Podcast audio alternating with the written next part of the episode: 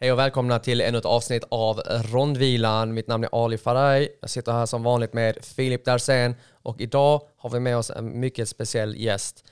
Inom ett år har hon lyckats vinna SM-guld i K1. Hon har vunnit SM-guld i thaiboxning.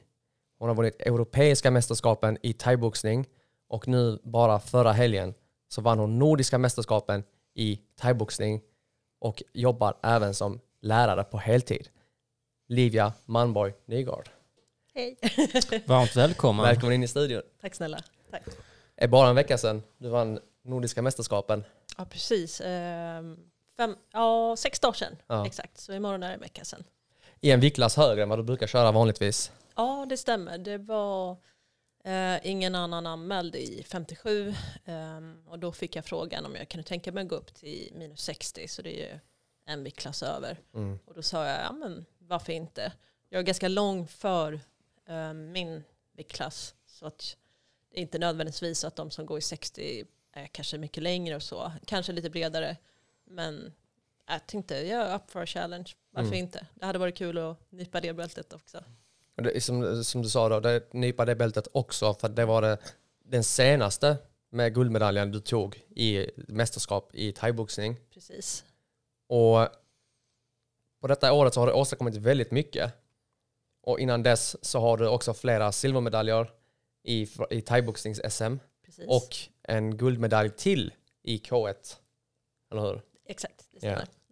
Så väldigt mycket, my- mycket som har åstadkommits och samtidigt som jag jobbar som heltidslärare. Vi ska, jag tänker vi ska komma in, in, in jobbar, som, jobbar som lärare på heltid heter det. Exakt. Alltså jag sitter lite deprimerad här för att man, eh, om du skulle introducera mig så hade det varit jobba som heltidslärare, punkt. Inga titlar. Så, ja, det är intressant att se den där balansen, hur eh, Ja. lyckas väga upp den. Och de- som kollar på YouTube nu kommer ju se att det finns lite metall här på bordet som representerar olika mästerskap. Och eh, vi ska komma in på vad varje metall representerar och eh, hur det kommer sig att du, du hamnar där för att vinna dem och vad de alla har för olika betydelser. Listen, stop feeling sorry for your Well, come on then. We are firemen! The heat doesn't bother us! Förstår du? Don't let him bully your son. You give me five minutes of hell. Last time you got too comfortable, you got stopped. We having fun? Having a blast, yeah. All right. You're looking good. Men eh, om vi bara börjar med, du, eh, som vi sa, du har ju flera nu, fem guld i mästerskap i både K1 och thaiboxning. Precis, Men din huvudsakliga grej är ju thaiboxningen, stämmer. eller muay thai. Mm. Ja. Hur kommer det sig att du, tävlar till båda då? Ja, ehm, det enkla svaret är egentligen att jag kände mig lite ledsen uppgiven efter några silver eh, på SM i thaiboxning. Och så tänkte jag, men äh, kan väl kanske testa eh, det där med K1 också. För många har sagt att jag har en ganska, alltså jag har ju en liten, eller har i alla fall haft en något hoppig stil. Och jag är väldigt snabb och explosiv. Och många har sagt att du, du skulle nog passa att gå K1 också. Varför, varför inte testa? Um, då finns det en riktig legend i sporten, eh, Björn eh, från eh, Skurups eh, kickboxningsklubb och han verkligen pushade det. Sa, alltså, jag, jag vill se att du gör det här. Så tänkte jag, ja, men why not, jag har ingenting att förlora. Uh, just då var det ingen från min dåvarande klubb som kunde hänga på. Ehm, så ehm, det landade i att, eh, ja då får jag lägga till det också, att du som är min sambo Ali, eh, följde! Precis. Följde med och coachade. Och jag tänkte, om jag ska vara helt ärlig, det här kan ju bli topp eller flopp. Eh, men det kändes jättebra och det gick jättebra. Så det blev två matcher på en dag. Um, och vi kammade hem eh, guldet. Så det var på den vägen det började då med K1. Mm. Så nu har jag, tror jag, gått åtta eller nio K1-matcher totalt och representerat landslaget också där. Mm. Så det, det var ingen dans på rosor. Det här, de här medaljerna, guldmedaljerna som du har tjänat ihop nu, Mhm. det kommer inte från ingenstans. Det finns en liksom, bakgrund till det här som du, som du har beskrivit nu i flera silvermedaljer Precis. i thaiboxnings-SM. Ja, om man skulle säga, gå tillbaka, titta tillbaka lite där så kan man ju säga att eh, jag kom in som en rookie i thaiboxning Sverige eh, Ehm, på SM 2018. Eh, lite otippat för många, inklusive mig själv, så förlorade jag ehm, eh, semifinalen på split decision mot en väldigt rutinerad och duktig fighter som heter Evelina Wikner. Och alltså folk fick upp ögonen för mig då. Och jag kan säga att det var ju inte snyggt, men jag visade väldigt mycket hjärta. Och där fastnade jag nog lite för, för många. Så efter det blev jag biten och tänkte att jag ska nog testa det här igen. Och så testade jag det igen och eh, året därpå, då, 2019, så var vi bara tre som ställde upp. Eh, så jag vann eh, semifinalen och hon som hade vunnit då några år i rad, Patricia Axling, var ju sida till finalen. Och jag ska vara helt ärlig, den dagen tänkte jag shit vad kul det ska bli att ta medalj för jag insåg att jag hade ungefär 0,0001 procents chans att vinna. Mm. Och så blev Och det- fallet. Eh, Ja. utan att bli utklassad på något sätt. Jag fick ingen räkning eller någonting, jag gick hela matchen hela vägen ut. Mm. Men det var ju stor, liksom, alltså en enorm erfarenhetsskillnad. Jag tror det Mm. var min trettonde match och jag vet inte, hon kanske var uppe i 40 eller någonting. Och Så- inte nog med det, hon, det var i så fall, vad blev det, typ hennes fem, femte eller sjätte SM-guld? Ja, kanske inte då, men all, tredje eller fjärde i alla fall. Jag, jag har inte Mm. riktigt koll, men jag, jag var ju väldigt grön om man, om man jämför. Mm. Men efter det var, blev jag så biten och tänkte ja, men jag, jag ska fortsätta, det här är skitkul. Och så gjorde jag en stor utveckling under 2019 som fighter. Ställde upp igen på SM 2020 och tog mig hela vägen eh, till finalen. Jag var väldigt nöjd med min, ska vi säga jag tror det var semifinal då, för då bröt jag näsan på en tjej med en typ i ansiktet. Och så kom jag till finalen och fick möta Patricia Axling igen. Och jag vet inte, men det var liksom ett helt nytt mindset. För då gick jag inte upp den dagen och tänkte ja vad kul det ska bli att ta silvermedalj idag. Utan då var jag så här, alltså jag ska verkligen ge henne en match. Mm. Och det gjorde jag. Och jag förlorade den matchen på split decision. Tyckte själv att eh, det kunde, ja många tyckte det kunde gått åt vilket håll som helst. Och det tyder väl också beslutet på. Men jag kommer ihåg att jag kände direkt efteråt att jag, jag kan gå matchen nu. Om ni frågar mig om fem minuter så kan jag gå den igen. Liksom. Och då kände jag, det sa någonting ändå om min utveckling. Och sen gick jag igen 2021. Ehm, allt gick åt helvete för att sammanfatta det kort. Jag kom till finalen och jag mötte henne igen. Ehm, jag vet att eh, den här finska MMA-stjärnan uh, Makavan, han beskrev, visst heter han så? Alltså Makwan MMA... Amerikani. Ja, Mark precis. Ja. Jag minns så tydligt, för han hade gått en match i UFC precis runt den tiden och han beskrev hur benen hade känts som gelé, Mm. kroppen hade inte riktigt svarat. Och jag, precis det han beskrev upplevde jag själv i matchen. Jag fick inte ut någonting av det jag ville få ut. Jag kände också prestationsångest och inte prestationslust. För jag kände liksom så mycket, eh, liksom, jag hade så höga förväntningar på mig själv och krav. Shit, jag förlorade på split förra året. Nu måste jag ju visa att det är jag som ska vinna nu. Så istället för att det var roligt så eh, kroppen svarade inte och det var, det var inte kul. Mm. Efter matchen var jag faktiskt nära att kasta in handduken. Jag har inte sagt det till så många men Mm. för att jag, jag var så besviken på mig själv. Eh, men det gjorde jag tydligen inte. Mm. Och så Ja. körde jag SM igen 2022. Och det blev ju ganska omtalat också. Återigen ett split decision. Eh, då valde vi, eh, till skillnad från 2020 så valde vi att överklaga 2022. Ehm, och det kostar ju en del att överklaga en match i thaiboxning och det ska göras på ett visst sätt och sådär. Ehm, och ehm, jag tyckte att jag hade vunnit, eh, ja annars hade vi inte betalat eh, och gjort hela den resan liksom. Men jag Ja. fick inte igenom överklagan. Och sen var det dags igen då, nu bara för ett halvår sedan. Ehm, och jag tog mig till final, men då var det inte Patricia i final utan en tjej från Göteborg som heter Janet Kling. Ehm, men då hade jag fått gå den långa resan. Jag var inte sidad eller någonting från året innan. Ehm, utan jag fick gå tre matcher och jag kan säga att den första matchen i kvartsfinalen, för mig var det finalen. Eh, i- med respekt till alla Det var mot eh, Koivisto. Emilia Koivisto. Ja. Och det är jättekonstigt för lottning är ju vad det är. Det är det Mm. mest rättvisa och det mest, mest orättvisa som finns. Men vi båda var helt inställda på att vi skulle mötas i finalen. Jag trodde också det. Det, Ja. det kunde lika bra varit en finalmatch. Men det, samma med Janet sen i efterhand när man såg hur hon presterade. Det, det kunde Ja. också, alltså fan, ja, den, bara för att äh, Axling inte var med så viktklassens, alltså Håller kvaliteten var fortfarande riktigt hög. Absolut, och jag kommer ihåg, eh, som sagt jag vet inte så mycket om Janet eh, och visste då inte heller så mycket om Janet. Eh, jag hade bara hört att hon hade gjort en stark eh, semifinal dagen innan och att hon liksom, ja men, eh, går ganska aggressivt på liksom. Och ändå med den vetskapen så går jag liksom, eh, när matchen öppnade så gick hon in med världens hårdaste typ eh, och jag, alltså jag flög bakåt. Jag kommer ihåg att jag liksom sa högt för mig själv, oh shit, och sen kom jag på, oj just det, nej men, oj, fokus på mig nu, inte på vad hon gör bra, utan nu, nu, nu jäklar, det här ska du inte liksom tappa nu, utan Mm. nu, nu ska guldet hem liksom. Mm. Och gu- guldet kom ju hem. Guldet kom hem ja. Ja. Mm. Och jag tänker på just att vinna SM kan ju ha olika betydelser för en. Mm. Men för dig att vinna SM i, i thaiboxningen, vad betyder det för dig? Eh, ja, eh, det blir nästan lite sådär emotionellt att tänka tillbaka på eftersom min resa har varit ganska snårig dit. Liksom. Eh, så för mig efteråt så var det som att jag kände ja, men, tusen ton bara lyfta från mina axlar. Eh, och det var väldigt speciellt också eftersom du var en av kommentatorerna. Jag tittade faktiskt aldrig på dig på vägen upp till ringen men jag visste ju hela tiden att du satt där. Eh, och det var ju så himla speciellt att ha dig där. Eh, min storebror som aldrig har sett mig gå en match live någonsin var där. Alltså det, var, det var så mycket som liksom föll på plats. Liksom. Eh, min äldsta och bästa träningskompis, hon hade gått final några matcher innan. Hon är en av de första som kom fram och kramade om mig. Alltså det betydde så mycket och det var så fint att få dela det med ja, väldigt många nära och kära som var där som betyder väldigt mycket för mig.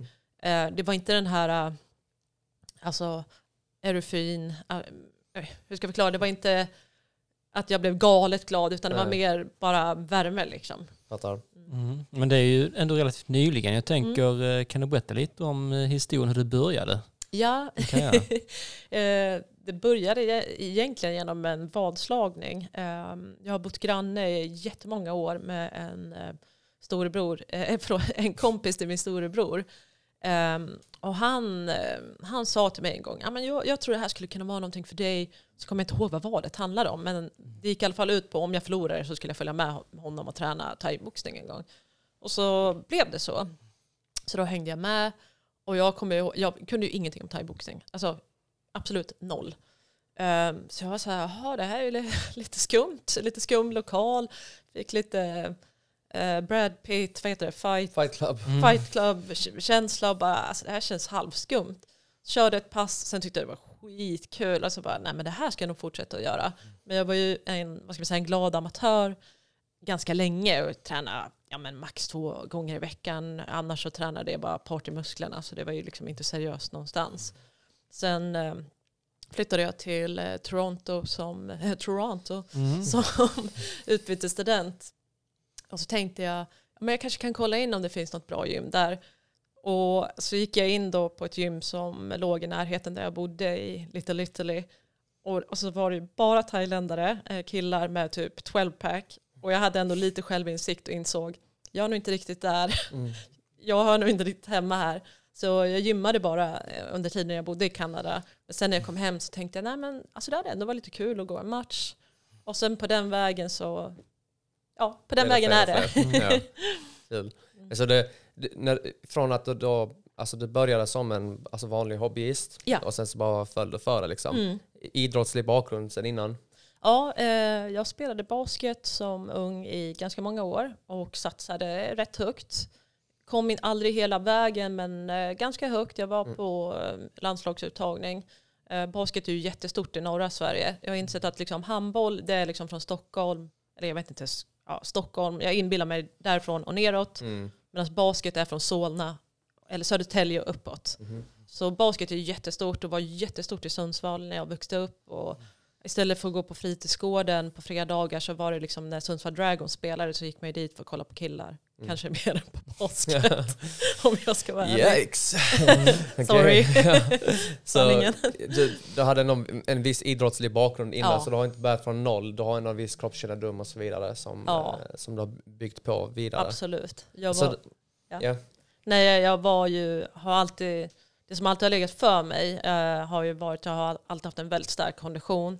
Varit va- alltid väldigt ganska explosiv. Mm. I- Absolut inte vig, men jag är spänstig och det var ju till min fördel i, ba i basketen. Så jag var ju, nu ska jag säga det var så länge sedan jag höll på med basket så man tappar ju det, men jag var ju aldrig en point guard, men jag var definitivt en shooting guard. Kunde ju lätt skjuta treor. Du kan det här Filip, jag har Yes. märkt att du kan sport. Mm. Basket lite. Så shoot, shooting guard eller forward och jag var s- liksom snabb. Mm. Det var min styrka. Ja. Jämt.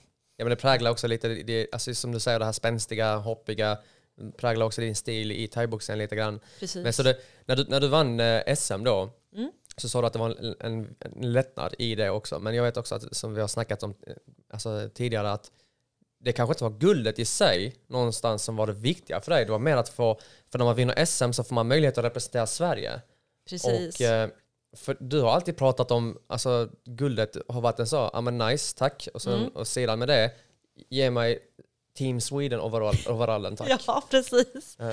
Jag såg jättemycket fram emot att få den eh, tracksuiten. Eh, så ja, nej men jag vann och så fick jag ju, alltså det var ju lite lustigt för jag hade, eh, SM gick ju nu i början av september eh, i, höstas och sen var jag inbokad på en världscup i K1 med kickboxningslandslaget i slutet av Ja september. just det, för när du vann K1, K1 så kom du in i kickboxningslandslaget också, så då fick du, alltså det du ville var att representera Sverige. Då fick Precis. du möjligheten i båda sporterna. Ja, precis. Eh, Men då fick jag inför att jag skulle, två dagar innan jag skulle åka på den här världscupen till Italien, så fick jag då eh, ett mejl från eh, thaiboxnings eh, landslagsledningen. Hej, du har fått en plats i landslaget, vill du ha den? Alltså jag svarade ja, på tre sekunder, ja. Eh, och då visste jag att liksom, okej, då är det fystester som väntar, väntar nu på Bosön. Eh, om alla känner till det, alltså Riksidrottsförbundets eh, utvecklingsanläggning som ligger Mm. på Lidingö uppe i Stockholm. Ja. Så då visste jag att det var det som skulle komma och EM i Turkiet i december. Eh, och då hade jag ju redan eh, tackat ja till, till eh, VM i kickboxning i Portugal i eh, ska vi säga, november var det. Så jag kände så här, oh shit, nu har jag ju, eh, jag kommer inte kunna göra båda. Eh, så funkar det inte när man eh, jobbar som lärare och kan ta tjänstledigt så mycket. Men också inte heller, alltså det går ju inte att göra båda, det, det, hade, alltså, det hade blivit svårt liksom. Eh, men så jag kände att jag liksom inte heller ville lägga någon sur filt över hela Italienupplevelsen. Och jag hade, alltså jag hade en av de roligaste helgerna jag haft på flera år där nere. Eh, världens bästa lag, alltså bra sammanhållning, helt fantastiska. Var det när du tog brons i vär- världscupen? Ja precis, jag tog ett brons där nere. Mm, så Eh, första så internationella representationsmöjligheten. Nej det var det ju inte för jag var på Eller EM. medaljen snarare. Ja, medaljen. Jag var på EM i Turkiet med kickboxningen eh, året innan också. Så, men första medaljen var det, absolut. Jag hade en fantastisk helg där och jag måste säga jag uppskattar Sabrina och Magnus som ledde landslaget då Mm. otroligt mycket. Och när jag pratade med dem och sa jag kommer välja bort VM för EM i thaiboxning, jag har blivit erbjuden en, en plats, Mm. så var de enormt förstående eh, och, och verkligen tyckte att jag skulle göra det också. De förstod liksom att det går inte att göra båda. Mm. Ehm, och, och det kändes så himla skönt att få den bekräftelsen av dem. Ehm, och de tyckte att jag skötte det professionellt. Och Ja. det, det kändes bra, det, det landade väl. Liksom.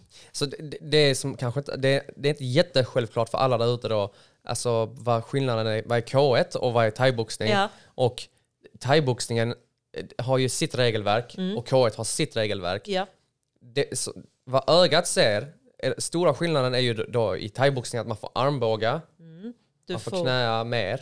Ja precis, I, i K1 så är det ju ofta att du får gå in, göra en teknik, tre sekunder, sen måste du En släppa. teknik i, som i knä till exempel. Ja, precis. Sen, Inga armbågar. Nej, så Nej. sen måste du släppa på en gång. Ja. Och sen i K1 så får du inte heller fånga ben. Mm. Sen är det ju också lite sådär, vilket jag tycker är lite knepigt, men till exempel eh, low kicks ger ju mycket mer poäng i K1 Ja. än round kicks. Alltså mot äh, midjan. Mot midjan, ja, Ja. precis. Mm. Så det är lite olika poängsystem, man får ändå sadla om lite. Har man Ja. tur, eller så om man fightas på ett sätt i thaiboxning och det kan översättas till det poäng, alltså poängsystemet där borta så Precis. kan man kanske ha framgång i båda två. Men det är Ja. inte alls en självklarhet. Nej, alltså eh, jag tycker ändå att på något konstigt vänster, jag som är så himla förvirrad i största allmänhet som människa, Mm. så tycker ändå jag att jag har, ganska, jag har rätt ut det. Men jag ska erkänna, i min första K1-match som jag gick på eh, en gala här i Malmö våren 2022, bland det första jag gjorde var nästan att sätta en armbåge. Jag kom på i Ja. sista sekunden och så bara drog jag in armen. Ja. Jag tyckte också, alltså för att i SM till exempel så tyckte jag att du följde reglerna för bra nästan. Mm. I det att du kunde knä, gå in, knäa och sen så släppte du. Istället för att låta domaren gå in och separera er, för någonstans är det domarens uppgift. Ja, du och- tänker på SM i kickboxing. Precis, Mm. ja. Men eh, så det, det, det är två olika regelverk, två olika stilar, men i huvudsak är thaiboxningen det som är det viktiga för dig. Ja, Så du har tagit liksom dina guld nu i, i kickboxning, eller i K1. Mm. Du har tagit din medalj i världscupen, du fick din efterlängtade guldmedalj i thaiboxningen. Mm. Så med det så har du en plats i landslaget ja. och då får du faktiskt möjligheten om att tävla om den medaljen som ligger där på bordet.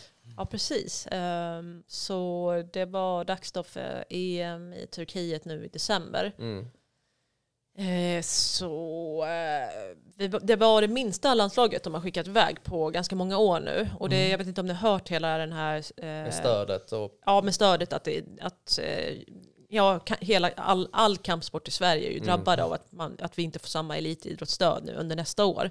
Så tyvärr hade landslaget be- behövt ta höjd för det och kunde inte ta ut lika många som man brukar ta ut. Så jag var ju lyckligt lottad att jag var en av dem de såg eh, guld, eller i alla fall medaljchans i och var uttagen och representera Sverige. Jag tänker är två olika förbund och så.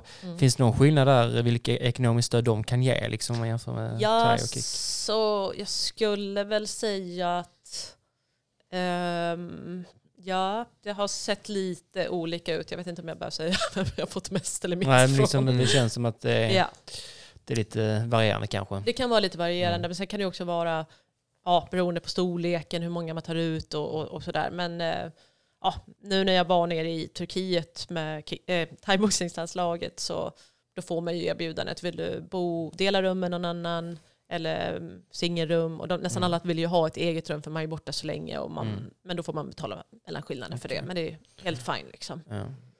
Eh, Vem var coach där i thaiboxningslandslaget? Var det... Ja, eh, eh, den, det finns ju ingen eh, kapten, den Mm. tjänsten ligger ute, men landslagstränare är Jocke Karlsson eh, och tillförordnad också eh, är Isa Tidblad. Isa Tidblad Kaskikangas. du uttalar hennes efternamn jättebra. Gjorde jag? Ja, hon Ja. sa det. Så, eh, Är det, är det finskt? Ja, eller norra Sverige med någon finsk anknytning. Mm. Jag sa Jocke Karlsson och Isa. Precis, och sen eh, fick eh, Jocke förhinder så han följde med till eh, Turkiet och eh, min coach Rasmus Svensson kunde inte heller vara med. Så jag hade ju då fått frågan eh, vem vill du ska coacha dig? Och eh, då eh, valde jag Isa eh, och sen blev det ju som Jocke inte var med där nere så eh, eh, hoppade eh, Sveriges eh, thaiboxningsgudfader Pelle Bånghäll in eh, ja, men som tillförordnad också för Jocke. Då. Och han har ju varit med jättelänge, känner allt och alla, har ju också varit ordförande för förbundet, så det var ju Ja. en jättestyrka. Men det var Isa som coachade mig där nere på plats. Mm. Tungt. Jag tycker det är alltid särskilt, särskilt alltså, i MMA finns det i princip inga kvinnliga coacher. Mhm. För att eh, alltså, talangen på eh, damsidan är också begränsad. Vi har väldigt duktiga damer, Ja. men antingen så är de själva aktiva Ja. eller så är de eh, inte på den nivån ännu, där de, där de har kommit till alltså, nivån där de kanske kan coacha. Mm. Och i thaiboxning thaiboxning har funnits hur länge som helst. Det finns hur många alltså, kvinnliga förebilder som helst. Visst. Och jag tänker att alltså, obviously, alltså med, med tanke på vad du har åstadkommit eh, under dina förutsättningar, så onekligen en framtida och, och nuvarande förebild för många unga tjejer. Och, eh, men om vi går tillbaka till Turkiet då. Mm. Du tar guld. Eh, Andreas Liljekrona Precis. tar guld också. Ja. Och sen blev det, om jag inte minns fel nu, jag tror, jo, fyra brons Ja. tror jag det blev. Ja. Så första internationella thaiboxningsguldet. Ja. Och du förtjänar den här medaljen. Jag kan hålla upp denna. Ja, Om man jag, kan kolla hemifrån. jag måste här, erkänna att den, den var inte så himla snygg. Du var inte så imponerad av Jag den. var inte så imponerad. Nej. Men det jag skulle vilja säga om hela den, hela den resan var ju att eh, det tog några dagar för mig innan jag var inne i turneringen. Jag har aldrig i hela min karriär haft tur med lottningen. Mm. Och det här är enda gången jag haft det då. Så jag var ju lottad direkt till semi och slapp kvartsfinal. Men jag höll ju lite koll då på den andra, andra sidan av trädet. Eh, och jag var lite glad, ska jag inte sticka under stol med, att jag inte behövde möta Turkiet. För när man möter Turkiet i Turkiet så eh, är det som att man redan har liksom ett minus på Mm. pappret om vi säger så. Jävlar. Men eh, jag höll koll eh, och jag eh, såg då på andra sidan träden att det är en finsk fighter som heter Mina och jag kan inte hennes efternamn. Eh, men stark som har mött också Evin från min klubb förra året på Muay Thai for Life. Så jag höll lite koll på henne. Hon gjorde en skitbra match mot Turkiet och sen så mötte hon då Ryssland. Nu får inte de gå under rysk flagg då, men Mm. eh, som ja, individuell atlet Ja. och vann där också. Och det var så roligt för efter att hon hade vunnit Turkiet så skrev jag faktiskt till henne. Jag, bara, ja, men jag skrev att jag tyckte hon hade gjort en bra match för hon gjorde det liksom. Mm. Och hon sa tack så mycket och lycka till imorgon. Ja, detsamma. Och sen så hade vi båda vunnit våra semifinaler och så var det hela tiden att Sverige och Finland var ganska nära varandra på uppvärmningsytan där i arenan. Mm. Så hon kom fram till mig efter sin semifinal och gav mig en kram och så sa hon eh, med en jättehärlig så här, finsk engelsk brytning Nordic battle on Thursday. jag bara yes, let's go! Ja. Så det var, ja, det var jättekul. Och jag visste ju, alltså det är lite roligt för min eh, styvmamma, eh, förlåt Lena, kan inte jättemycket om fighting, men Mm. hon hade till och med tittat på då min finska motståndares match och så sa hon, alltså Livia du har väl sett hennes match? Eh, hon- är jättestark. Jag bara, ja, jo, nej men alltså Ja, det är Lena, lugnt. det är jag också. Ja, vi har koll. Ja. Så grejen var, jag pratade ju såklart ihop mig både med eh, min tränare hemifrån då, Rasmus, men med Isa på plats och vi visste ju liksom okej, det här är en tank, hon går liksom rakt fram. Mm. Hon kommer förmodligen söka clinchen. Okej, let's go. Jag har kört clinch, eh, clinch eh, i har ju flera mött år. de bästa i Ja. clinchen också. Precis, så Mm. att det inte är en ovan situation för mig. Så när hon kom så försökte jag liksom bara vrida henne och sätta så många knän jag kunde. Liksom. Och det, Mm. det kändes som att det gick väldigt bra. Det gjorde ju det för att du fick någonstans guldmedaljen för det också. Ja. Men alltså det var också, man har sett sånt, alltså det, just det som är intressant är att jag tycker med, med din karriär är att du började sent, Mm. fortsätter utvecklas Mm. och presterar på topp i, alltså nu, senaste året så får du utdelning för den här resan som du har gjort. Mm. Vilket är, alltså det, det är jäkligt coolt på ett sätt, alltså, eller på ett, på många sätt är det jäkligt coolt. Eh, men så du, nu har du tagit uh, EM-medaljen, eh, EM-medaljen Mhm. och alltså nu har du nat- nationella guld, internationella guld och så börjar liksom snacket om nordiska mästerskapen Ja. komma in i bilden Ja, och så kniper du då också nordiska mästerskapen exakt. och då blir det ju en naturlig följdfråga till det. Följdfrågorna blir, ja okej, men vad mer finns det för dig? Ja. Och hur länge till bryr du dig om att försöka sträva efter det som finns kvar? Ja, eh, ja men eh, det är väl lika bra att vara så transparent jag bara kan nu. Eh, SM ligger igen nu i mars. Alltså SM halkade efter och, och lades till hösten på grund av pandemin. Mm. Så det har ju blivit helt fel för innan har ju alltid SM legat på våren. För ofta ligger VM i maj och, och EM har legat kanske under sommaren eller på hösten. Så nu ska vi försöka gå tillbaka till det då. Så mitt nästa mål är att försvara mitt guld eh, på SM i Uppsala då 21 till 23 mars. Och knock, knock, knock. Skulle jag vinna den så hoppas jag, tar såklart absolut ingenting för givet, eh, men jag hoppas att jag blir uttagen till landslaget igen. Och då vill jag representera Sverige på VM som förhoppningsvis då går av stapeln i maj. Och nu är det fortfarande lite så här, ja, är det, kommer det vara i Saudiarabien, eh, Bangkok eller Dubai? Mm. Det är inte klart, vilket är jättekonstigt, men det, det är min dröm. Eh, och sen så känner jag att eh, det hade varit skitkul. Uh, jag tycker ju framförallt, jag ska vara helt ärlig, jag, jag älskar inte IFMA, Mm. alltså de reglerna man går under i, i de här mästerskapen då. Och det är ju med skydd, hjälm och benskydd och, ehm, och sådär. Och jag tycker det, eh, jag gillar inte riktigt det. Mm. Så för min egen del så hade det varit riktigt fett att, gå, um, ja men jag vill klämma in någon proffsmatch till liksom innan karriären kanske lider mot ett slut. Mm. Um, så det, det hade varit kul och jag hade inte varit främmande för att gå en thaiboxningsmatch i um, MMA-handskar i en MMA-bur. Jag är öppen för det. Mm. Det är jag får ofta frågan av många så här, är det för sent att gå min första match och så när det kan Mm. med 25-strecket och Mm. 20-25-strecket.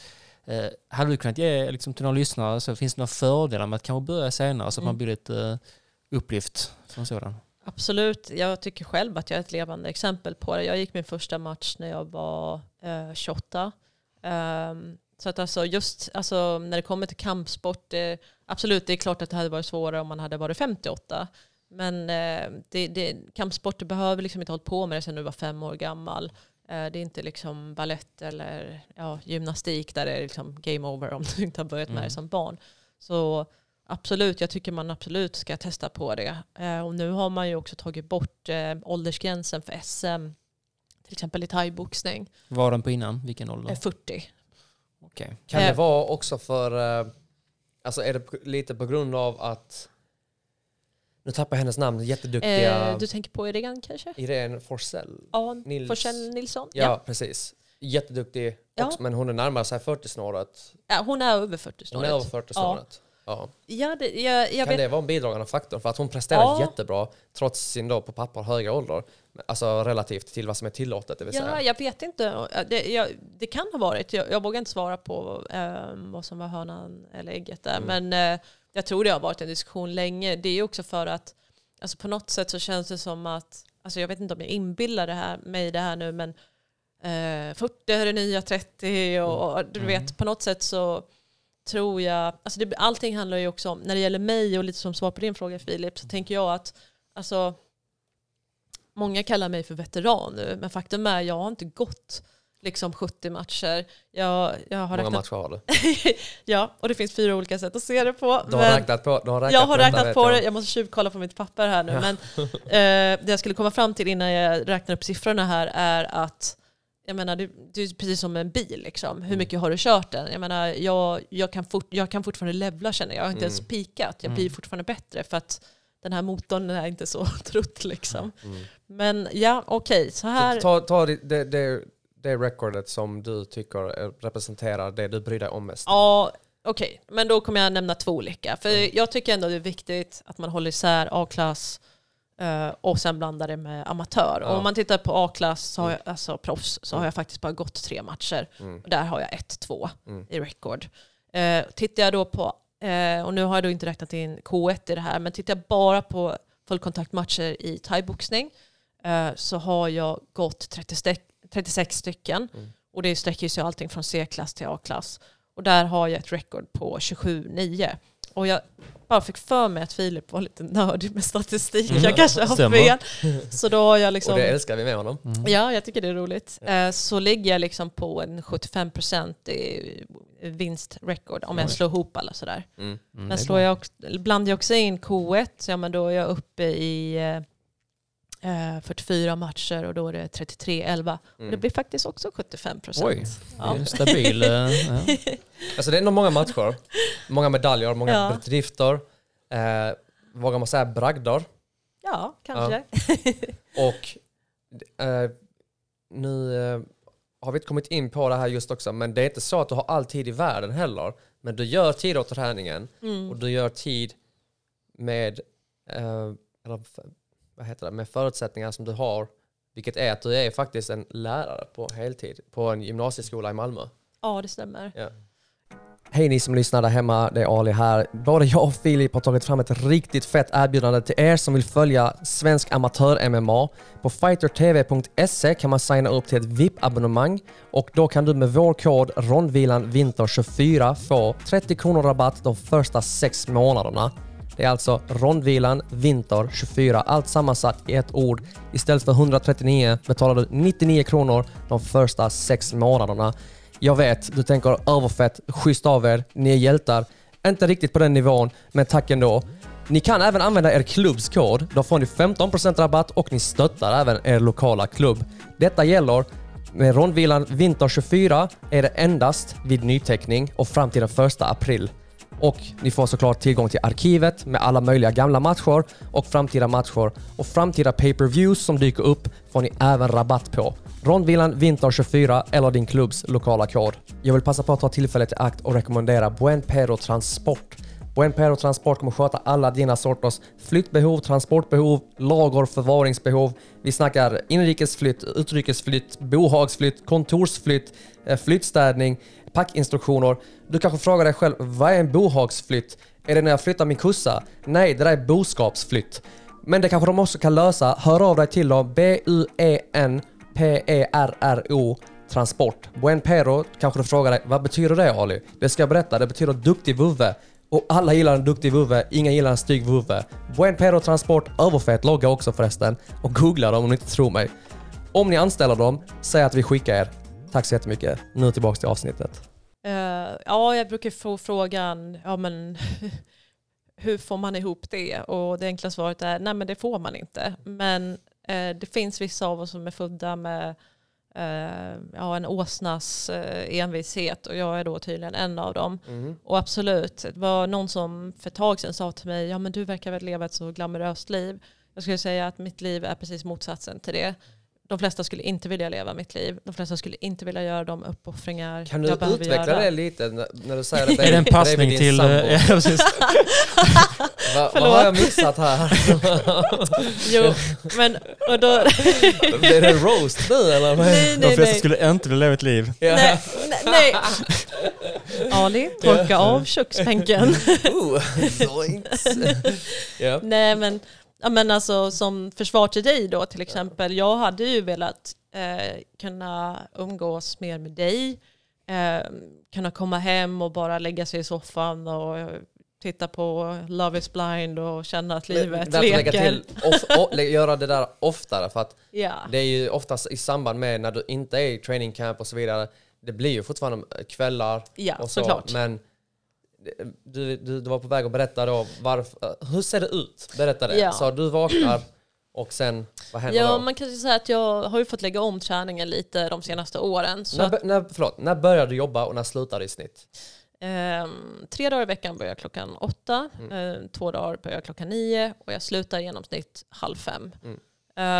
Det Många dagar ändå. många dagar nu. Många och, och långa. ja. Mm. Förr i tiden så tränade jag alltid innan jobbet. Det gör jag inte längre nu. Utan nu tränar jag innan jobbet två dagar i veckan. Och det gör jag de dagarna jag börjar nio. Sen är det ju då ehm, ehm, på min klubb, Öresund Muay Thai, så har vi eh, längre träningspass. Ehm, så jag får ändå ut ungefär samma, alltså i, i tid, lika mycket träning. Volymen liksom. Alltså volym. Ja. men det är på färre antal pass. Så jag tränar ju kvällstid också så blir det ju oftast någonting på helgen och sådär. Mm. Eh, så det är ju, ja men oftast så blir det ju, eh, ja en, en tisdag då när jag börjar nio, då är det först cykla till klubben, träna, äta och sen så sätter jag mig på cykeln och jag äter på, på cykeln på väg till jobbet. Sen jobbar jag hela dagen. Är det det, eh, alltså, Det är är, det, det du, som kallas fast food? det är exakt När vad man det cyklar kallas. snabbt ja. till jobbet och äter? Ja, Ja. det är inte jättevackert men det går. Ja. Ehm, och sen jobbar jag hela dagen och så kommer jag hem och då brukar jag fika det första jag gör. Och sen ibland uh, försöker få in, det är inte alltid jag lyckas. Fika måste vi också till. Du äter inte kanelbullar? Nej, eh, inte så ofta. Nej. Nej men det är mellanmål. Mellanmålet, ja. ja.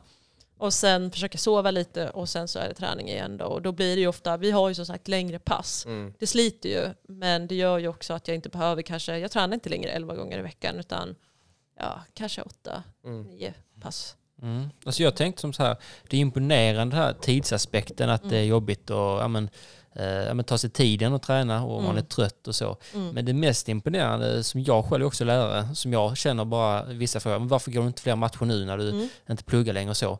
Och det är bara den här, för att hade du varit fotbollsspelare eller ja, men du vet, någon annan sport, basketspelare, Mm. då kan du ju rent atletiskt ändå hålla den nivån. Men kampsporten, jag skulle vilja kalla det djurigheten. Ja, ja, Min djurighet försvinner när jag liksom har varit i, ja men du vet, jobbat i åtta timmar, ja. sen kommer man hem och, så, och sen så försöker man kolla på ett YouTube-klipp, du vet, få, få upp liksom igen det man kollade på när man var 15-16 och gick till klubben. Mhm. Men jag bara liksom, nej, alltså jag känner mig som en gubbe när jag sen kommer att gå och träna så får man liksom halvstryk av någon 15-åring och känner Ja. bara, vad jag har för livsval? Men liksom, hur behåller du den liksom inställningen som man måste ändå ha, ja men det är Eye of the Tiger, man måste ha den, annars så går det inte. Och framförallt på den här nivån, herregud. Mm. Det går inte att komma dit och vara halvdan. hur Alltså, behåller du den? det är jättesvårt att förklara och jag förstår vad du, vad du menar och på något sätt, alltså vi som är tillräckligt galna för att välja elitidrott och tävla på den nivån, vi har, och det låter hur klyschigt som helst, men det finns något inre driv som gör att man, trots att man är sleten som fan och trött, irriterad, arg, vad den är, vi kommer ändå göra jobbet. Mm. Jag är beredd att gå längre än vad de flesta är villiga att göra. De flesta hade kastat in handduken för länge sedan och sagt faktiskt, jag pallar inte liksom. Mm. Men det är det, det som skiljer liksom, elitidrottare från vanliga motionärer. För att Mm. vi har någonting som är lite svårt att sätta fingret på, men det är den där, det där drivet. Jag ser ganska snabbt på någon om de har eller inte har det, för vi är inte upp när det är jobbigt, hur Nej. jobbigt det än är. Och jag kan säga, eh, då blir det för förra veckan inför Nordiska mästerskapet så eh, hade jag en morgonträning eh, med, med mittstå med min tränare och jag kände mig svintrött, jag hade sovit dåligt, jag kände att mitt immunförsvar var lite nere och alltså det var, allt kändes piss om jag ska vara helt ärlig. Mm. Eh, och så hade vi ett bra mittpass och så kände jag mig lite lurad för min tränare hade sagt att ja, men det blir ett lugnt tekniskt morgonpass och sen ikväll är det sista sparringen. Liksom. Så jag var så inställd på det men så säger han då efter att vi kört passen ja och så ska vi avsluta nu med assault bike intervaller. Och jag, och jag fick sån, sånt ångestpåslag och bara nej, alltså jag bara nej, nej, nej. Och bara jag vill inte göra det här. Samtidigt vet jag, jag kommer göra det. För jag är inte sån Alltså det är någonting, det där, det, alltså Mm. man har den där förmågan att utstå mer än vad de flesta hade sagt att de klarar. Ja. Det är också därför man pratar så, ja men du måste börja i den här åldern och göra det här och det här. Men har du inte den inställningen, Mm. då kommer du ändå aldrig nå dit. Du kan, Nej. du kan ha alla liksom grundläggande och jättebra tränare och allting, men det måste ändå komma inifrån. För att, Ja. och det är som det är, inte låta motivationen styra. Man kan Nej. tänka, nu, nu, nu känns det bra, nu ska jag nu faktiskt satsa mot det här Mm. målet. Men sen, att det är verkligen varje träningspass. Så det är ju intressant. Det Mm. att, eh, och det är som du säger, det är ju inte elitidrott, det är inte normalt egentligen. Det är Nej. ju Och verkligen... inte måste gå- hälsosamt heller. Nej, Det är inte friskvård. Det måste Nej. man skilja på. Precis, man Mm. måste skilja på också vara, vara idrottare, alltså Mm. tränare eller vara elitidrottare. Det är ju en Mm. väldigt skillnad. Liksom. Du kommer ju vara, kommer bli skadad och ändå få träna. Så är det ju. Ja. Men också så, ta i trä, en sak som är riktigt, alltså så, Liv, jag har inte haft, alltså du har inte haft några alltså så, större skador, sådana omfattande skador. Nej, alltså det jag har haft, det, de flesta brukar väl ändå notera det någonstans. Jag fick ett stort katt här i pannan så jag fick sex dygn där. Jag har brutit Mm. Det är näs. bara fett. Är det Det- bara coolt? det att var säga? coolt. Det jag också. Det är ja, precis. så någon kan fråga, vad har hänt där? Nej, jag tog en armbåge. Jag har, det Ja, det var var, köksbänken. Vems armbåge? Min egen. Ja, precis. men jag kan säga till Filip då, som också är träna, eh, tränare höll jag på att säga, men nu tänkte Men det är han också. Det är du Ja. också, men jag syftade på lärare. Jag var mindre fett efter att jag fått den där armbågen, för då behövde jag ju tejpa så länge. Så det såg ut som jag satt med en post-it-lapp i pannan och så skulle jag ha utvecklingssamtal. Mm. Och tänkte bara, alltså det här blir jättekonstigt att Ja. förklara för Det, föräldrar. det, där sitter inte bara eleven och passar sig, där sitter föräldrarna också bara typ så. Men Ja, och, fan, alltså, det, det är en bra övergång till just... Ja. vad- Jag tänker bara internt där också. Vänta, vänta. Ja, kör du först. Jag skulle säga, ja. Eh, sex dygn i pannan, brutit näsan. Den här sidan har jag no- limmat några gånger, för det är oftast den sidan som jag skallar i tydligen. Mm. Brutit ett finger. Min största skada som jag har haft problem med är, eh, du, kommer, du får rätta mig ut. tar fascit. Tack. Mm. så inflammation under eh, fötterna. Här, ja, Okej. precis. Ja, Jag tänker bara internt, för att det är ju ofta man tänker, mycket man gör tänk, som lärare, att elever, det här tycker de nu är coolt. Liksom.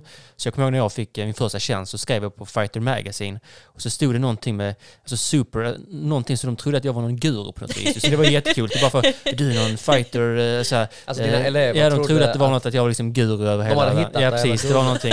Eh, Så det var ju rätt fett. Men annars är det att vara, jag, tänker, jag tänkte också när jag kommer till blåtira någon gång, bara, det här är nog coolt. Liksom. Ja. Men Mm. det är ju ytterst få saker som faktiskt är coolt. Men eh, känner du att dina elever, att du kan, liksom, kan ha någon gratispoäng där på att du ändå är en elitidrottare i en tuff sport?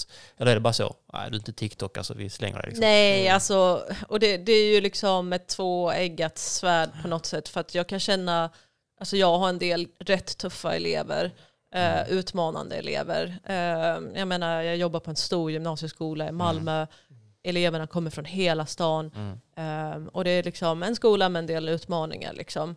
Eh, och jag menar då speciellt bland eh, vad ska jag säga, tuffa killar så är det ju tyvärr, kan jag tycka, eh, status i deras ögon att jag har något slags eh, våldskapital. Mm. Och jag skulle tycka så här, fan vad fett om någon tycker jag var cool fast jag är med i en syjunta och gillar att baka sju sorters kakor på min fritid. Mm. Men så är det ju inte. Mm. Eh, men på något Men sätt då ska vi samtidigt också inte se ner på det, för det där Nej. låter jättetrevligt. Absolut, Ja. Men, men jag kan också känna, som sagt det är tvåeggat för att jag menar på grund av fightingen så har jag också kommit nära många elever som kan vara svåra att komma nära. Vi kan bounda över saker. Jag menar senast eh, häromveckan då när det var eh, Strickland mot eh, Duplessis. ja. Precis. Ja men då kan jag liksom sitta Mm. för jag gillar att titta på MMA, så kan jag liksom prata med några av eh, mina elever. Jaha men vad tror du då? Och då tycker de att det är så kul att jag frågar, att jag ens vet vilka de här är liksom. Mm. Så det är ju väldigt många gratispoäng, Ja. absolut. Men det är också det som är det vackra med kampsport, just att åk till Rinkeby och säg att ja, men du, jag är schackmästare, jag har vunnit SM nio år rad, undefeated.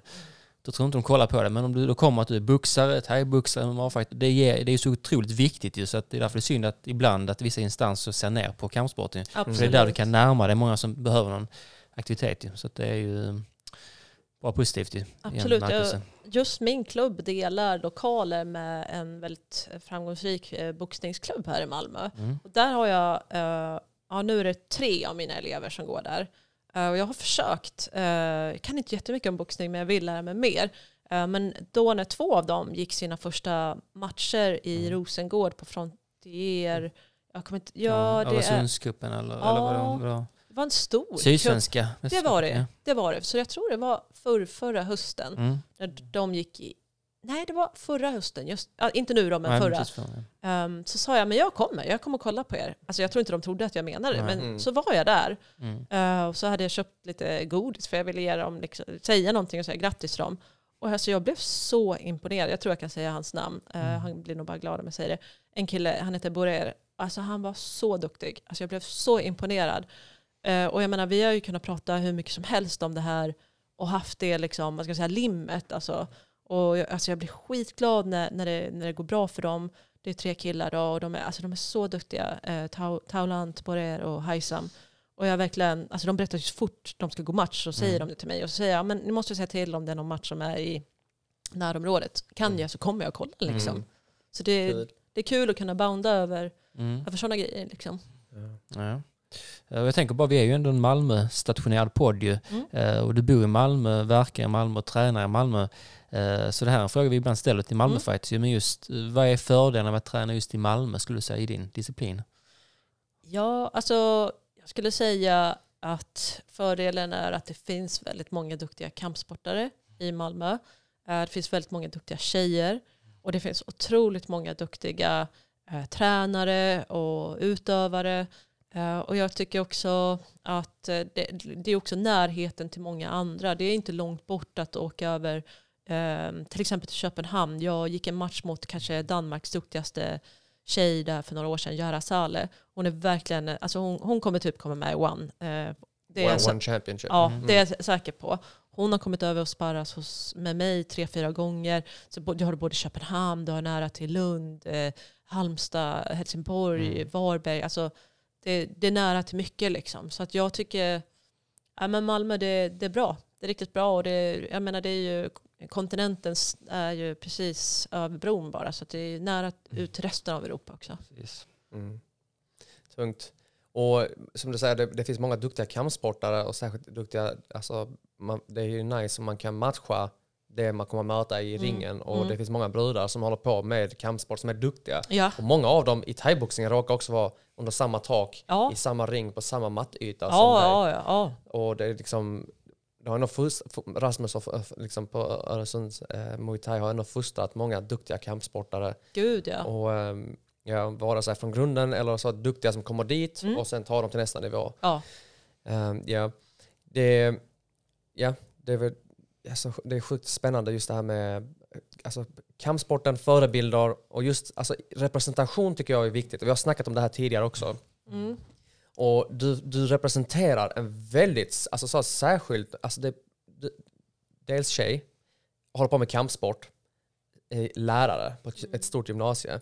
Och eh, din sambo har skrivit till Sydsvenskan efter varje medalj du har vunnit. Han har skrivit till dem, hej, eh, det finns en lärare som jobbar eh, på den här- skolan som har nyss åstadkommit det här i kampsport. Och de basically ger tummen upp, nice.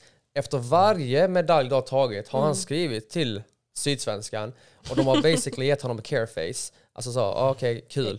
Och Ja. jag är nyfiken på att höra, vad tror du hindrar Sydsvenskan till exempel från att lyfta, alltså dels en lärare som är väldigt alltså, objektivt omtyckt eh, i sitt yrke och gör ett bra jobb, bryr sig om sitt yrke och ägnar sin tid åt en idrott och är väldigt duktig på den idrotten. Vad är alltså, ja, Filip, du har skrivit mycket och det här Ja. känns som att det här skriver sig självt. Ja, det är Alltså, inte svårt att hitta, precis. Du kan, alltså det är som manuset redan skrivit sig. Du kan Exakt. ta en bild där liksom, typ så, hon går på knockout på helgen, alltså så. Man kan Ja. bara lägga den och Mm. rätta prov på dagtid. Och så tar man en bild kanske då med någon som själv blivit aktiv, vi säger de killarna eller andra som Mm. kan man ta liksom när du står, står så här pekar på deras bok och så kollar de in i kameran. Alltså det, är- Det, alltså, ja, det, alltså, så det är är det gjort. så lågt hängande Ja. frukt. Så, Mm. så Mm. Livia Malmborg Nygård, Ja. vad tror du hindrar Sydsvenskan från att uppmärksamma dig?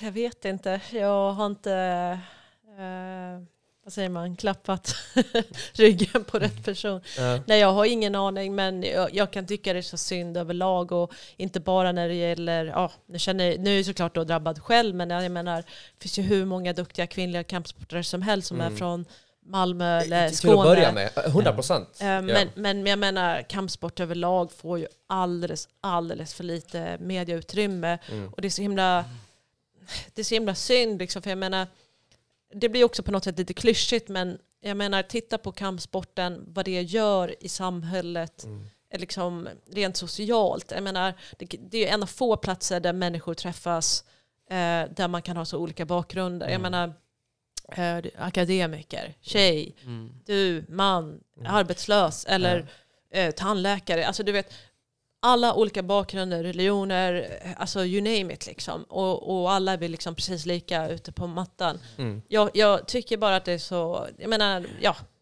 Vad är det man skriver om? Det är ridsport, eh, fotboll, hockey, här nere också då handboll. Eh, alltså narrativ. Fotboll, alltså stup i kvarten. Varje gång jag Absolut. öppnar Sydsvenskans händelser. Ja, Blåvitt gjorde sitt. Ja. Alltså Kalle från MFF trampade fel igår när han gick till ICA. Man bara okej. Och jag läser den. Ja, alltså, och, det, och jag uppskattar det för det Filip. Och jag är glad att det finns något för dig att läsa. Men jag tänker det finns också, Ja. så, alltså, ja, ni, Men ni sen fattar. är det också så här, som ridsporten, det är ju en sekt, det måste jag bara säga. Herregud, de vinner alla priser på alla idrottsskalor. Jag fattar inte. Jag har aldrig träffat, jag har träffat många som gillar ridsport, men shit vad de ringer på de priserna. Men i alla fall, jag tänker så här, eh, hade du begått ett brott, då hade de inte varit sena när man skrev Europamästaren. Ja, Mhm. ja, ja, ja, ja. Och sen har de varit på en flashback, hade de tänkt, åh vänta, Ja. är, detta, är detta någon, vem är nu detta för kändis liksom? Så Ja. att, då hade de varit snabba med det. Ja, men jag tänker lite på, jag, jag har ju nästan lyssnat, jag har ju lyssnat på alla avsnitt ni någonsin har spelat in i olika sammanhang. Mm. Eh, och eh, jag tyckte det var väldigt intressant det du sa Filip, just ja, men till exempel det här med Kamsat, att han liksom ska försvara eh, sin situation och sin relation då till Tjetjeniens eh, president, vilket han kanske, det kanske inte ens är självvalt liksom. Eh, men det är ju liksom, är man kampsportare jag menar, det, du får aldrig hålla isär de olika rollerna utan, och gärna då liksom att gör man någonting negativt då, ja, men då ska du liksom ha kampsportstämpeln på dig. Och det är så synd för jag känner liksom narrativet är så smalt. Eh, och det, det är som att liksom alla sporter ryms liksom inte i, ja, förlåt, på en sydsvenskan då. Mm. Eh, och det är så synd för jag menar till exempel eh, nu då på EM, vi var liksom två personer från södra Sverige som tog guld för Sverige. eh, Sverige. Alltså jag menar inte ens då får man, förtjänar man en rad i Sydsvenskan. Eh, så att jag vet inte, det är liksom, jag vet inte om de är bara totalt ointresserade. Men det är ju också konstigt för jag menar jag skulle komma tillbaka till innan det var ju liksom att kampsport är, har ju börjat bli så folkligt. Försök nu plocka upp unga pojkar och tjejer som är intresserade av det här. Jag menar, alltså MMA, alltså det är ju, intresset växer ju enormt. Liksom. Alltså det här kan ju bli en folkrörelse, det är det redan. Men vad kan vi göra med det? Hur många bra saker som helst. Men ge det medieutrymme då. Jag kollar antal utövare så är kampsport väldigt högt. Men jag tror också att eh, ett sånt som SVT, eh, statligt ägda bolag, det är ju också, de är också en maktfaktor. För de, har ju, de väljer vissa sporter som längdskidåkning, täcker de jättemycket, verkligen mer än vad det egentligen har ekonomi för. Hade det varit en, eh, liksom ett, menar, ett vinstdrivande bolag hade de inte kunnat göra det. Nej. För att det är ju helt, eh, om man bara kollar där, men jag skulle säga att det är mer i kvinnlig MMA, kvinnlig thaiboxning, det finns ju lika mycket konkurrens där och fler Mm. olika nationaliteter. Så det är många Precis. sporter de täcker som kanske bara är ja, men vi nordiska länderna Mm. som Precis. tävlar. Så att, eh, Mm. det är ju inte ett argument man kan föra. Utan, Nej. eh, det är ju lätt, vadå, ett SM eller så, att sända det på SD Play, Mm. det är ingen kostnad ju. Det Nej. kan ju de själva stå för produktionen, sen bara att man eh, sänder ut det där. Så att det finns ju mycket man har kunnat göra. Det Så är det- mycket som lämnar, det lämnar mycket att önska. Ja. Jag kan se andra kampsportare, jag vet alltså till exempel Annika från Skurup. Mm. Alltså, eh, jag vet inte om du är bekant med Annika, jätteduktig kickboxare. Eh, och och hon, hon uppmärksammar stup i kvarten i Ystads Allehanda och jag tycker det är skitfett. Mm. Men sen så kan jag inte hjälpa att fråga mig själv, okej men varför, får, varför, får inte de, varför skriver de inte om henne i Sydsvenskan då? Mm. Så det är när de lokala tidningarna, de Mm. uppmärksammar mycket mer än de här lite mer övergripande. Ja, Lina precis. har varit med i Sydsvenskan, Mm. men det är först när hon kom in i UFC Ja. som de börjar bry sig. Mm. Och då, det är då det passar liksom. Men, det- och jag tänker, okej men är det att det handlar om att hon fightas på en internationell nivå? Eh, men det verkar inte heller vara. Men, Nej. eh, så, ja. Nej, det, är- det är knepigt. Ja, vi alla, jag ska bara dra en två plus anekdot. Vi är alla olika ju, men Mm. eh, man är ju ganska sportnördig. För jag jobbade ju på ett försäkringsbolag en gång. Mm. Så var det en eh, kompis som bara så, ja men kolla nu är det någon som har glömt en väska, kan du ta det här samtalet? Så jag bara ja. Så var det Lina som hade glömt en väska, eller så, en väska var borta. Och jag liksom direkt bara, Länsberg. Så han precis som ett cyborg. Jag blev helt liksom...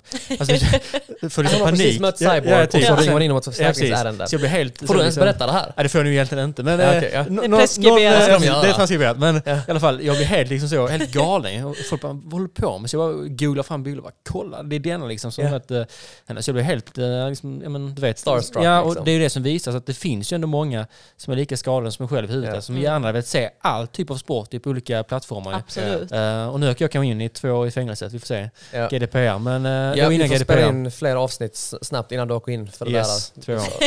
Men, Ja. eh, det finns intresse liksom. Ja, definitivt. Eh, Livia Malmborg Nygard, eller Newgarten, som eh, han annonsern på Muay Thai Fly sa. Eh, vi har eh, ställt frågan på Instagram Mm. och vi har berättat att du är på väg hit. Ja. Och folk har ställt frågor. Det gick snabbt för det var bara någon timme sedan vi ställde dem. Men det har rasslat in. Det har rasslat in. Eh, Samma sak med Nebil när vi Mm. intervjuade honom och det är jättekul Mm. att se. Mm. Ehm, vi har fått svar på en del av dem, men eh, jag kan ju ta dem för att se om du kanske vill fylla i någonting. Ja. Jag har en fråga här. Hur ser en vanlig träningsvecka ut för dig? Det har vi täckt mer eller mindre. Ja, men alltså det är som sagt, det blir ju um, en hel del liksom rena thaiboxningssessioner. Eh, vi kör ganska mycket sparring, eh, men bra sparring. Vi Mm. liksom, eh, det är inte 80% mot huvudet om vi säger så. Eh, men mycket sparring, eh, ofta mitts på månaderna och sen så är det ju liksom kompletterande ehm, ehm, fys och konditionsträning. Då. Värt att lägga till att du täcker verkligen alla baser. Du har Ja. en dietist, du har en sportpsykolog. Alltså du har ju verkligen sett till att ha alla förutsättningarna som det du inte kan kontrollera Ja, har du faktiskt fått någon att göra åt dig. Liksom. Ja, nej, men det har varit viktigt för mig och det är väl sånt man lär sig under resans gång. Jag tog själv kontakt med dietist. eh, Jag har haft världens bästa, alltså han är världens bästa eh, fysioterapeut, eh, Gustav på Ku- Kulan, shoutout. Eh, och sen har jag haft tur med en kompis till mig, är ju då, till oss, sportmassör. Eh, och sen eh, världens bästa eh, strength and conditioning tränare. Alltså jag, jag liksom, Antoine, precis, shoutout, shoutout. Igor, Igor, mentaltränare. Alltså Igor har gjort all skillnad för mig. han är Han, kung. han kan vi komma tillbaka till. Ja. Sen har vi en fråga här. Vad säger du till dig själv när livet känns tufft? Oj. Carpe diem. ja, carpe Live, laugh, fucking love. diem. Nej, jag, jag vet inte. Jag, alltså, utan att bli liksom för djup eller gå in för många detaljer. Men Mm. alltså, livet har varit ganska jobbigt och på många olika sätt i omgångar.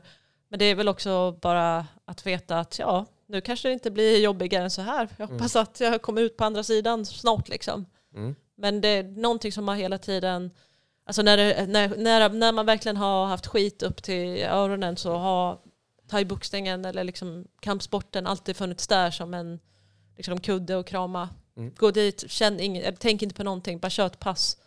Andas liksom. Grymt. Vi har en fråga här. Vad tror Livia är anledningen till att thai, alltså thaiboxning, är mer populärt än kickboxning? Och jag vill, det finns ett an, antydande i den här frågan Ja. att, det, eh, att thaiboxning är mer populärt än Ja. kickboxning. Vilket i Sverige kanske är sant. ja. Men internationellt sett är det inte sant. Nej. Men vad tror du är anledningen att thaiboxning är mer populärt än kickboxning? Eh, ja, alltså oj, jag tror det finns många anledningar till det. Jag tror ju kanske också det handlar om eh, Är, är det mer populärt upplever du? Ja, absolut. I Sverige, det tror jag. Ja. Eh, alltså, jag får en känsla av att kanske, och det, jag kanske har helt fel i det här, men jag får en känsla av att det är fler kanske motionärer i kickboxningen och fler som faktiskt eh, satsar. Eh, och då är ändå det är inte många utav alla som tränar thaiboxning som gör det, men alltså jämförelsevis då. Men jag får en känsla av att ja, men många, alltså det är ju fler vapen i thaiboxning. Mm. Du har eh, sparkarna, knäna, armbågarna, händerna. Du får fånga eh, sparkar. Du får vara inne och gröta i clinchen typ hur länge du som helst bara ringer aktiv. Sätta en armbåge i pannan på någon hur coolt som helst. Du får inte göra det i kickboxning. Så jag tror det kanske lockar lite fler galningar liksom, som tycker det är lite hårdare. Mm. Men Sen- med det sagt, K1 kan ju vara hur Mm. hårt som helst. Ja. Jag Alltså det du beskriver är att det är moment i det som kräver att man är nära motståndaren. Mm. Och det kan ju vara att de som tränar thaiboxning söker mer närhet. De behöver ha en annan människa nära sig. ja, kanske det. Det, jag vet inte. Men vet- jag vet internationellt inte. sett så är det, alltså, då, det har ju aldrig funnits en stor organisation som täcker thaiboxning Ja. förutom One Championships mer eller mindre. Jag kom på en grej som kanske, alltså jag kanske är helt ute och cyklar nu, men jag menar hur länge eh, har inte svenskarnas favoritresemål varit Thailand? Jag menar bara där har du ju 100%. en stark koppling Ja, till thaiboxning. Du åker inte till Thailand för att hålla på med kickboxning. Precis, det, he- det är liksom Ja. Muay Thai ta, i Thailand. Ja, Och eh, det finns inget land som heter Kickien. Så om det händer så kanske det blir att någon folk åker till Kickien. Ja. Helst om det är fint, alltså nice klimat. Och, men, men jag tror också du vet, K1 var ju hur stort som helst i början av eh, 2000-talet, slutet av 90-talet. Sen har ju thaiboxningen eh, eh, liksom växt, alltså växt enormt i, i Europa. mm. Eh, Så jag tror bara det kanske handlar om någon så här generationsskifte. Och det vi ser nu, det är ju det som växer mest, det är ju MMA liksom. Mm. Sen tror jag också det har lite med det, för jag vet om man var på så här, jag var på SM i Arlöv typ 10 år sedan, SM i Lomma för kanske 80 år sedan. SM i thaiboxning. Är i thaiboxning, alltså att det har så pass hög status nu. Kollar man på de som var där då, Mm. Guram Kutateladze, Mm. Teimurbröderna, Mm. Kostas Nanga, Sanni Dahlbäck. Ja. Alltså man kan bara, Fredrik Kast, man kan bara fortsätta, alltså de man har sett liksom som nu bara, vänta, han är där nu. Ja. Han är där. Alltså Ja. det är så många som jag nu har sett i andra sammanhang, bara, vänta här, han såg där för jättelänge sedan, han Visst. inte har något namn. Mm. Så det visar vilken extrem talangpool och vilken bra förutsättningar det är för andra discipliner också. Ja, ja. Eh, Det är faktiskt rätt sjukt när man tänker efter hur många som faktiskt har gått den vägen. Absolut. Mm. Ehm, det var bra svar på frågan. Vi fick ett väldigt omfattande. Här har vi en fråga. Kosten. Mm. Off och on season. Så kosten har vi ändå täckt Ja. eh, on season. Off season. Åh, alltså jag älskar mat. Jag tycker det är väldigt roligt att laga mat. Eh, ehm, ja, du får väl fylla i vad du tycker. Men alltså, Alltså Ja. de bästa, de bästa, den bästa tiden på året det är när Livia har gått match. ja. Och då behöver inte kutta Nej. vikt mer. Och ja, Alltså jag, jag, ja. alltså jag kan säga så här. Jag tycker det är extremt oprofessionellt som elitidrottare att off-season gå upp 10-15 kilo. Då undrar jag, alltså så här, ska ditt fight camp handla om att du ska förbereda dig inför match eller för att du ska gå ner 15 kilo? Sen vet jag, med all respekt, det ser väldigt olika ut. Eh, till exempel MMA och thai. Man kan göra större cuts liksom, med MMA än man kan göra thai. Men alltså för mig ska inte ett fight camp handla om kommer jag klara vikten eller inte. Jag har aldrig failat en enda gång på vikten. Och det är klart att jag också måste katta. Men jag tycker det är oprofessionellt att frossa om, om jag säger så. Och med det sagt, jag njuter av hur mycket som helst nu. Men bara för att jag, alltså jag kommer liksom inte äta fem eh, munkar till frukost liksom, bara för att jag kan.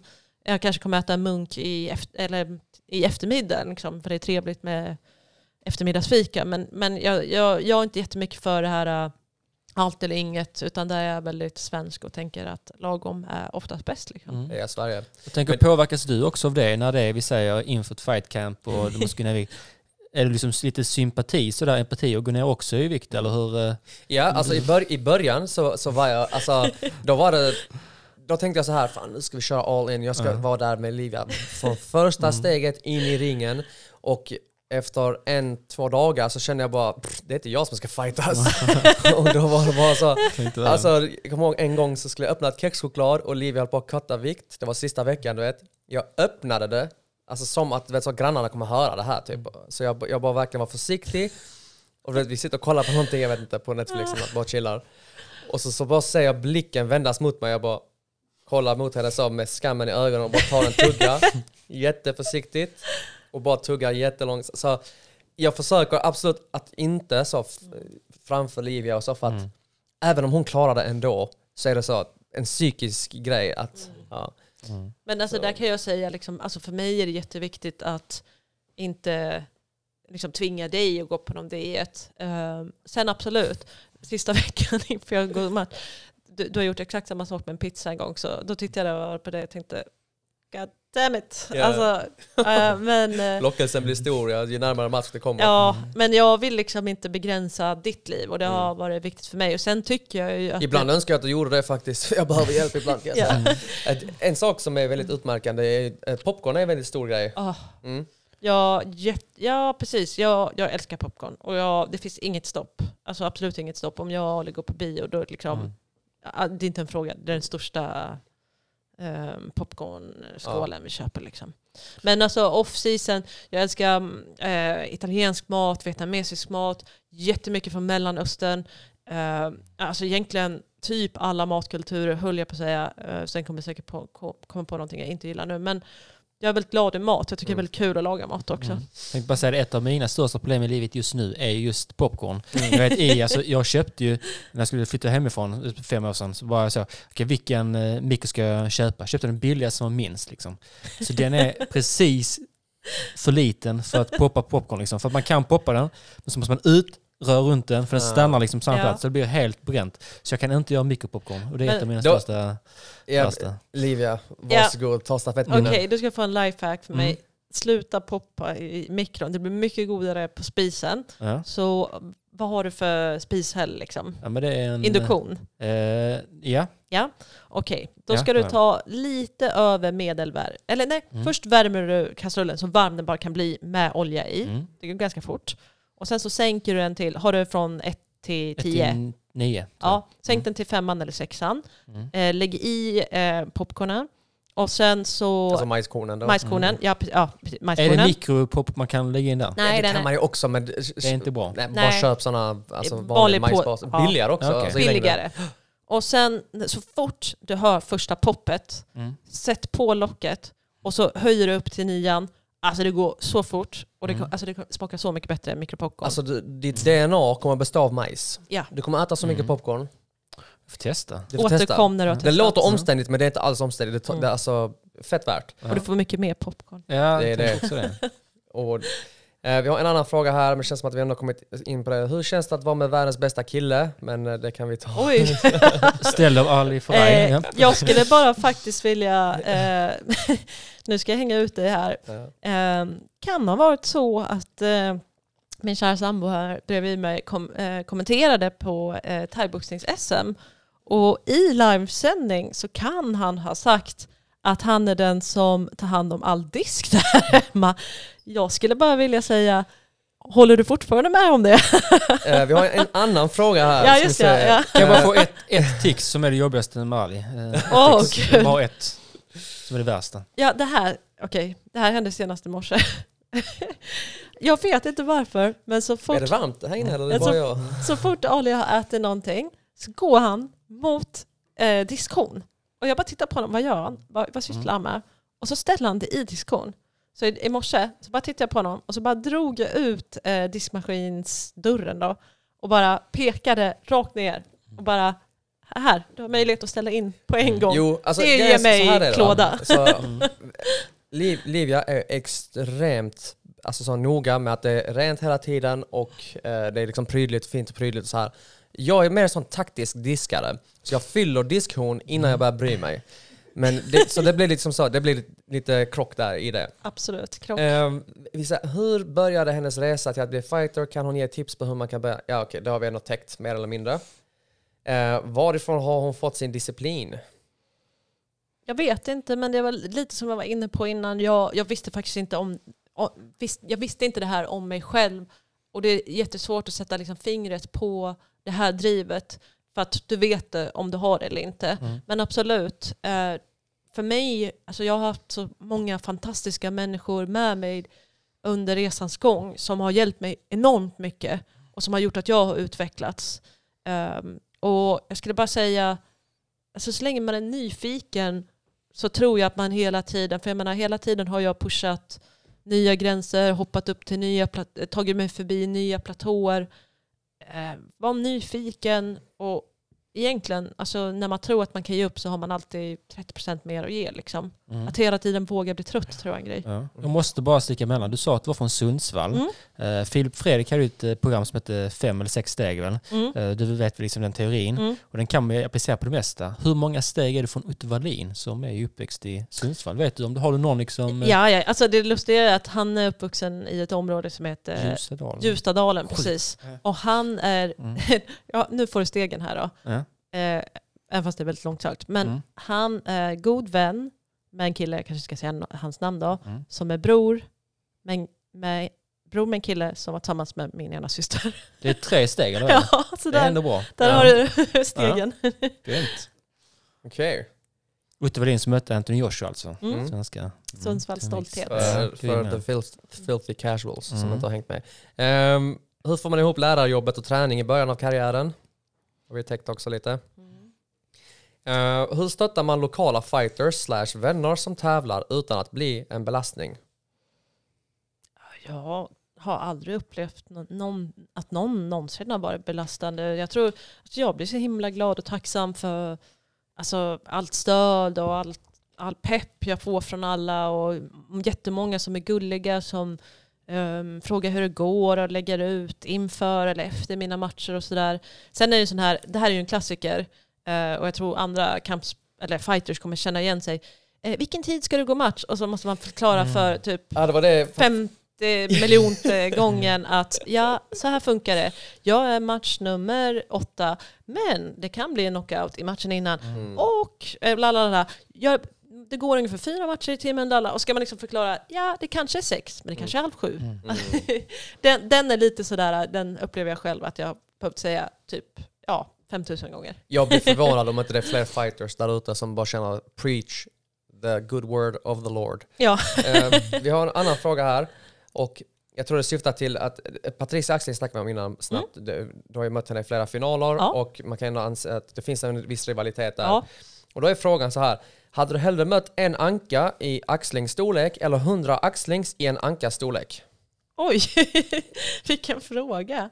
Eh, Så du får föreställa dig detta här framför dig. eh, ja, jag, jag försöker Du har en anka som är i Patricia Axlings storlek. Hade Jaha. du hellre mött det eller hade du hellre mött hundra stycken Patricia Axlings i ankstorlek? Fredrik, har du reach i angstorleken? Ja, jag vet inte. Alltså det känns jätteenkelt för min... För min vad, vad säger du? Vad Jag tänker footstomps. footstomps. Foot, alltså, mannen, jag tänker att du vet, det är ett bollhav. Du bara går framåt och bara sparkar bort bollarna. Ja, Det- kanske det då. Ja. de kan ju liksom inte upkick, alltså det är verkligen bara där, de är ju där stationerade, deras ben så de kan Ja. ju, Mm. med huvudet de kan kriga. Ja. Ja. men det är hundra stycken jag har tagit. Hundra, st- ja, alltså, jag tänk, ibland tänker jag på det, hur många ungar hade jag kunnat bara slå, slå ihjäl? Det är, de mycket, det, Alltså, är mycket färre än man tror tror jag. Tänk så här, jorden går under, det, Mm. det, alla blir zombies. Mm. Och så, så går du förbi ett dagis. Och så bara kommer det ut massa zombiebebisar. Mm. Jag tänker på hur många av dem hade jag bara kunnat gita ihjäl? Alltså bara iväg med dem. Alltså jag tror, ja, till slut är det någon Mm. som biter dig liksom. Och det, ja, ja. Ja, ah, det är sant. Ja, de, så fastnar en, de biter dig, bara, Mm. Ja. och så går man tillbaka till lägret. Mm. Och så har man tejpat benet. Och alla bara, vad hände Filip? Och så visar du såret. Mm. Alla bara, nej. Filip! Han kommer bli en zombie. Ja, Eh, eh, eh, nästa säger jag. Jag har inget bra svar på den frågan. inget bra svar. Okej då. Nej. Ja. Då eh, låter vi det vara osagt. Mm. Mm. Men eh, Jag skulle fråga det som eh, jag brukar fråga folk ibland. Eh, finns det några talanger nu eftersom du är liksom inte i slutskedet av karriären kanske men du har liksom varit igång ett bra tag. Finns det några talanger du vill lyfta upp som du känner att de här får man hålla koll på? Det kan vara från din klubb eller som Mm. du har sett på SM eller så. Ja, alltså jag tycker jag har sett jättemånga. Um, om jag ska börja med en från min klubb så har vi en tjej där som heter Jasmin. Och i henne kan jag se mig själv lite grann i. Jag tycker hon är väldigt intressant och nu är hon ju två klasser, viktklasser under mig. Så jag får ju ändå tänka på den viktskillnaden när vi kör. Men alltså hon kommer mot mig och alltså, hon har slagit mig riktigt hårt och sparkat mig riktigt hårt. Och hon har, eh, jag vet inte, jag, jag kan se det där drivet i henne. Och att hon också är väldigt duktig och väldigt träningsvillig. Mm. Eh. Sen så finns det jättemånga, alltså både duktiga tjejer och killar som jag håller lite koll på runt om i Sverige. Jag tror eh, Mitra från One Shy kommer bli en eh, framtida champ i 57. Eh, sen såklart eh, Emilia Koivisto är jätteduktig. som jag har mött redan. Eh, men hon är ju liksom inte upcoming. Hon är ju, jag vet inte, hon har väl gått 20-25 matcher någonting. Eh, så jag tänker på de som är lite yngre som kanske fortfarande är juniorer då. Mm. Eh, och sen ehm, så måste jag ändå nämna eh, min, jag, jag, jag brukar kalla honom för min lillebror och nu har han ju blivit verkligen etablerad i thaiboxningen i Sverige men Amir från Malmö Muay Thai. Alltså jag ser så mycket av ehm, alltså, hans tränare, min för detta tränare Mackan Öberg och honom. De har någonting som få andra fighters har. Och jag säger det här med bara massa kärlek. Men de har den där alltså så här psycho-blicken och där tänker man bara shit, alltså, jag, jag vill inte vara på andra sidan ringen mot den här personen. Förutom otroligt explosiva, otroligt talangfulla och duktiga, väldigt träningsvilliga och högt fight IQ. Amir kommer kunna gå hur långt som helst så länge han um, håller sig skadefri. Nu ska han få rätt på sin uh, hand här och sådär. Uh, men han jätteduktig. Men det, det finns jättemånga, jag, jag får dåligt samvete för det är säkert fler jag borde nämna. Mm. Uh, men det är väl några jag har tänkt på uh, sådär kanske. Mm. Sant. Mm. Eh, Jag ska faktiskt nu när du sa det, det är i Lomma här utanför Malmö nu i helgen en Mm. kupp för juniorer. Eh, och jag blev frågad av eh, landslaget om jag kunde komma dit med Andreas Liljekrona och dela ut eh, priser. Mm. Så det, det ska faktiskt, jag åker dit på söndag och då kommer jag se finalerna. Mm. Och det ska bli jättekul. Och nu kommer jag på en till tjej som jag vill lyfta. Jag ber om ursäkt men jag har så många elever varje år så jag, jag bryr mig aldrig om att lära mig efternamn.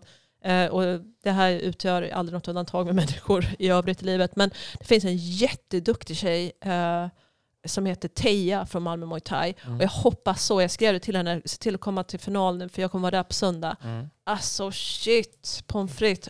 Vilken, alltså wow. Vilka, vi, hon ser ut att ha liksom punching power. Mm. Och ibland kan jag sakna lite det när jag tittar på vissa tjejer. Men hon ser ut att slå riktigt hårt. Mm. Så det ska bli kul att se Ja. henne. Jag måste säga det också, just thaiboxklubbar. Jag vet Fronti och Muay Thai i Lomma. Mm. Eh, Jag har haft en kompis som tävlar för dem Ja. tidigare, ja. länge sedan nu. Men alltså det liksom, om man jämför med boxningen, har haft kanske en tävling totalt i Ja. Skåne hela året. Thaiboxning bara kör alltså. Massa Ja. olika kupper och så liksom eh, internt här i Skåne. Man kan, Ja, det är verkligen, det är ju för utveckling deluxe. Ja, alltså. och jag, jag vet att förbundet har gjort en jättesatsning Mm. nu eh, senaste året. Att man vill försöka se till att eh, hålla, ha, hålla fler kupper för juniorer och, och ja, men också vad ska jag säga, folk under eh, U23. Liksom. För att tyvärr är, så går det inte bra för Sverige eh, när vi skickar iväg juniorer. För vi håller inte samma nivå som andra eh, juniorer. Och det är på grund av att våra har inte matchat lika mycket som de som är från Ryssland, Turkiet och så vidare. Så det, är- jag, tycker, jag ser jättepositivt på det här att man försöker dra igång fler kupper. För att det svenska eh, unga thaiboxare behöver göra det är att gå fler matcher. Jag tror det här kommer vara ett jättelyft. Så jag ser verkligen fram emot att eh, åka ut nu eh, Mm. på söndag och se de här juniorerna. Kanske Sydsvenskan kan komma dit och fota Det lite. kan man hoppas. Tvekis. De är kanske på någon ridtävling någonstans. Mm. Ja. Och, ja, I någon källare. ja. och det är alltså fan kul för de som rider, rider hästar och sånt men Mm. eh, ja. snark. Eh, Livia Malmborg, Newgarten. ja. Det var kul. Kul Ja. att snackas. Känns Ja, jävla cringe. Det är typ så, ska jag vara formell? Ska jag inte vara formell? Mm. mannen?